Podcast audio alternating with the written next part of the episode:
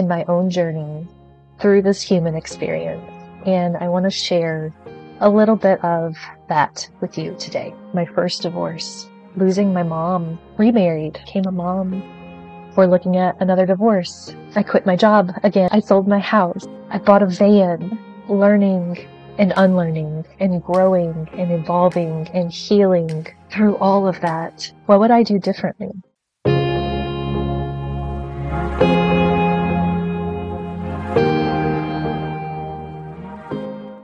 Hello and welcome to Piece by Pieces. I'm your host, Ashley Hutt. And now I'm a brain engineer. I am a certified hypnotherapist and a rapid transformational therapy practitioner and life coach. And while all those may be big fancy words, my biggest experience has been my own life and my own journey through this human experience. And I want to share a little bit of that with you today. I've always been a little bit of an out of the boxer. My mom used to say that I've always marched to the beat of my own drum. And there are big decisions in my life looking back that I made in myself and did and executed and lived without asking for or needing permission from anybody else. And while that is my foundation, part of it, many of those decisions were still kind of within the framework of what was expected up until a certain point. So I graduated from high school. I went to college. I chose to study civil engineering, which is a little out of the box for a female, especially in the early 2000s. Things were starting to change then. Um, when I graduated from college, I, my boyfriend and I moved to, from Indiana to Southern California. So that was a little out of the box, but also, you know, at the end of college, um, people choose where they're going to go. Many go back home.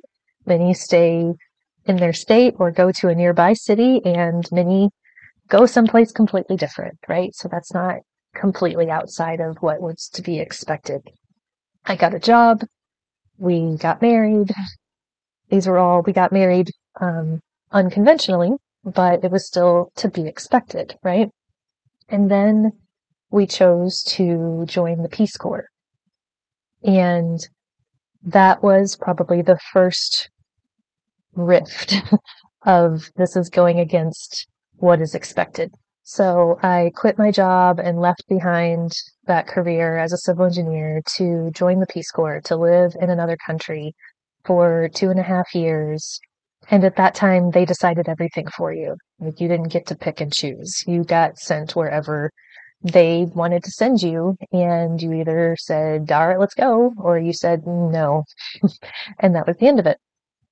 And I really wanted it. So, so I lived for two and a half years in the Dominican Republic and that experience completely changed me. When our service was over, I now I get to decide how much it is that I want to share. So if I look at the time in my life when when the choices that were being made were were outside of what was expected and when things really kind of started speeding up and happening back to back to back um, there were things my my first divorce losing my mom. My mom passed away when i was 32 which is hard. Then i got remarried and not only remarried, but I immigrated um, a whole family into the United States. And then I got pregnant, and then I became a mom, and then that marriage wasn't working, and we're looking at another divorce, and then I quit my job again in there somewhere and became an entrepreneur. And then I sold that company. And then I sold my house. And then I bought a van and I created another company and I quit engineering altogether and I was trained as a rapid transformational therapist and, and certified hypnotherapist. And then I started a whole other company and then building this business, learning and unlearning and growing and evolving and healing through all of that becoming a conscious parent and a conscious human, choosing to release some of my default programming and choose new defaults of how I'm going to show up and think and behave and love in this lifetime. And some questions that I was recently asked are one, visualize back to the beginning, whatever that means. And at this time, it, I was thinking the, my first divorce, visualizing back then, what would I do differently? What would I do differently at the beginning of this eight years ago? The beginning of this where things just started moving much faster. And the things that I would tell my past self is to not take it so seriously, that we are conditioned to look at things um, as black and white, good and bad, and right and wrong, and um, you can't do this, you have to do this, you shouldn't do that, and all of these constructs, and that it's like life or death. And there's there's really only one thing that's life or death, and that's life and death. Um, that to not take it so seriously, and that doesn't mean that it's not serious, but that it's that it's not life or death. That divorce, a marriage, becoming a mom, quitting your job, getting fired from a job, or having a health scare, even, or even losing someone that you love that actually does include death. It's still not life or death, but it's not that, it's only as heavy as you make it. The next thing would be that this, this doesn't define you. This doesn't define you and it'll actually end up helping you and others. Divorce doesn't define me, but it did, it was a, it was an opportunity for me to learn and unlearn and heal and grow myself. And in that process, I'm now helping others to do the same. The other thing that I would do differently is it, with the first divorce, I would really have dug into the why digging into why, why are you doing this? Why do you feel this way? Why, why, why, why? To uncover the nuggets of gold with my name on it that are inside of me that I didn't find until years later. And that's okay too. I would tell her to not be afraid to feel her emotions, that her emotions are messengers. I don't think I fully allowed myself to feel all of my emotions up until about three years ago, which is wild. And because most of us, especially in this generation and raised by um, the generation that we were raised by, emotions were always downplayed. Emotions were shut down, not known how to deal with, not understood how to regulate them or to manage them. So we just turned them off. And the big one that I would tell myself is that you don't have to do this alone because the underlying theme of a lot of my life, and especially a lot of things that I've held very close and true to me as a person in my life, my decisions, is that no one understands me and no one's going to understand and that I'm all alone. And that when I look back through many different events of my life, that feeling, that underlying feeling has been there. Society had told me divorce was bad. I felt bad for wanting divorce. I felt bad for being divorced. I didn't want the name any of that, that word near me. I didn't want to identify as a divorced woman. I felt all sorts of feelings around that and that no one would understand why I was getting divorced. They would try to talk me out of it. They would want me to explain. They would tell me I was wrong or make me feel like I was wrong and that I should be doing something different. And I didn't want any of that, so I just did. But that didn't mean that I didn't feel those things anyway. And that actually kept me keeping it all inside instead of opening up to not being alone. And that's one of the spaces that, that I provide now. I've created that space for moms of all kinds, women of all kinds that are in this state of growth and evolution to come together for love, support, encouragement, and growth. together with tools and resources and courses and workshops and all of the things guided and led by me. It's called Break the Mold Club. And round one, the doors close March 31st. So if you've missed this round, round two will open up in June. So stay tuned. The second question that I was asked was, what would I keep the same? What would I keep the same? And the one thing I could think of at the time was that I would continue to courageously show up for what I know that I need to do. You know, maybe, maybe I did carry a, no one's going to understand me. I can't tell anyone this. I can't talk to anyone about this. I don't want to explain myself. I don't want to be told I'm wrong. Maybe I did carry that. And in some ways, I do still carry that.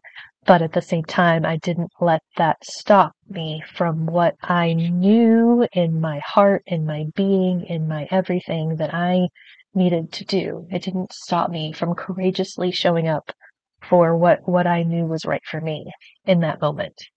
So what has this journey looked like for me?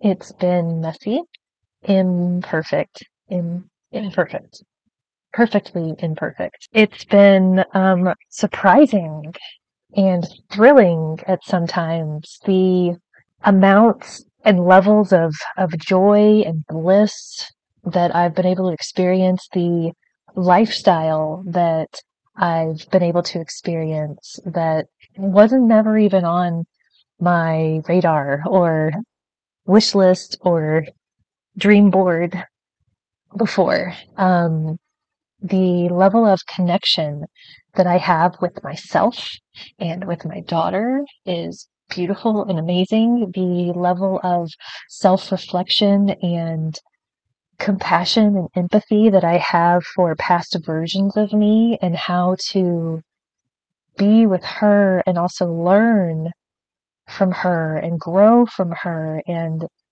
forever grateful for every step that I've ever taken because it's brought me here. It's been risky. It's been unfamiliar. It's been uncomfortable. It's been, there's been a lot of unknowns and uncertainty of not knowing, not knowing, not knowing where something will take me, not knowing what will be uncovered, not knowing what my next steps will be. And that's also been really freeing in experiencing that level of uncertainty and being at peace with it instead of stuck in fear. It's grown my levels of self trust that really no matter what comes my way or whatever is next or whatever thing that I literally cannot fathom or imagine that's coming, that no matter what that is, I trust myself. I love myself and I know that I will respond in the best way available to me at that time. The journey has been slower than I anticipated and yet well not not slower than I anticipated, slower than I wanted.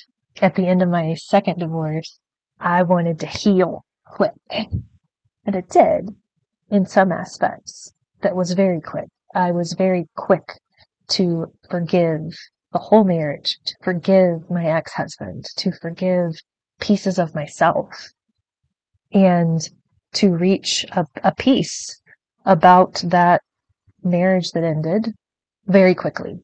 And that was just the beginning. and it was just the beginning. And I didn't know that that would be just the beginning. And pieces of it have been lightning fast. A single moment or hour or two hours of a targeted therapy session or a journal entry or a moment of reflection that is like a light bulb moment of things clicking into place and things connecting and like the last puzzle pieces falling into place to create this whole picture of like, OMG, this all makes sense now there's been moments that have happened like that as well. But I know that those are kind of the culmination of many other moments came before. So the journey has been all of that. And there's been a lot of tears there's been a lot of hurt. There's been a lot of discomfort. And there's been so much joy and happiness and connection and unimaginable love and acceptance and peace. So that's a little bit of my journey. And no matter if you are married or divorced or never married, whether you're a mom or you're not a mom or you're an empty nester or you're still in the same job you've had for 20 years or you have recently shifted that or want to shift that or you're in perfect physical health or you're looking to make physical health changes, whether you have a loving, beautiful relationship with your parents or you've lost them in one way or another to death or disconnection, whether you're an only child or one of 10, whether you have a whole circle of friends or you're a loner, whether you're an extrovert or an introvert, or an Enneagram 9 or 3 or 2 or an INFJ or whatever it is. Our journeys can inspire and support and encourage one another. And that's what I do. This is my work. This is why I have this podcast and this platform. This is what I do with my one to one clients and my group clients. This is what I do for my, my presence on social media. I, I aim to be a light, shining my own light so that others can recognize theirs and allow theirs and uncover theirs, their own light. I wrote this three years ago and I call it the messy middle. And I'm going to share it today and then we'll wrap up this episode. it says, the middle is messy, but it's where the magic happens. You're past to the point of no return. You're so far in the tunnel that you can't see. You can't see the light at the end. You can't see the light from where you came, and it's just dark. The messy middle is where miracles happen. You're scared, you're hurt, and you're tired, but you can't just sit here. You were not meant to live in the dark. You stand up. You put one foot in front of the other as you move forward. With every step you cheer because you know you are one step closer to the other side, one step closer to the light. And then someone comes. Someone who has been in the darkness before. They've come with a flashlight to help you find your way. You can't go back to where you came from. That end of the tunnel is closed. And you can't stay in the dark because you were not meant to live in the dark. One foot in front of the other, thankful for each step. The light shone from those who have gone before, you emerge on the other side into the sunshine. A new person, a new woman, with a brand new life ahead of her, a life of her own choosing. You are strong, you are courageous, and you are confidently you. The middle is messy, but it's where the miracles happen. And with that, I will leave you for today. Thank you for listening to this episode of Piece by Pieces. If you're interested in any of my courses, workshops, group programs, or brain retraining tools, you can find all of that at www.ashleyhutt.com slash links. And that link is in the page notes below. Thank you for listening. Much love.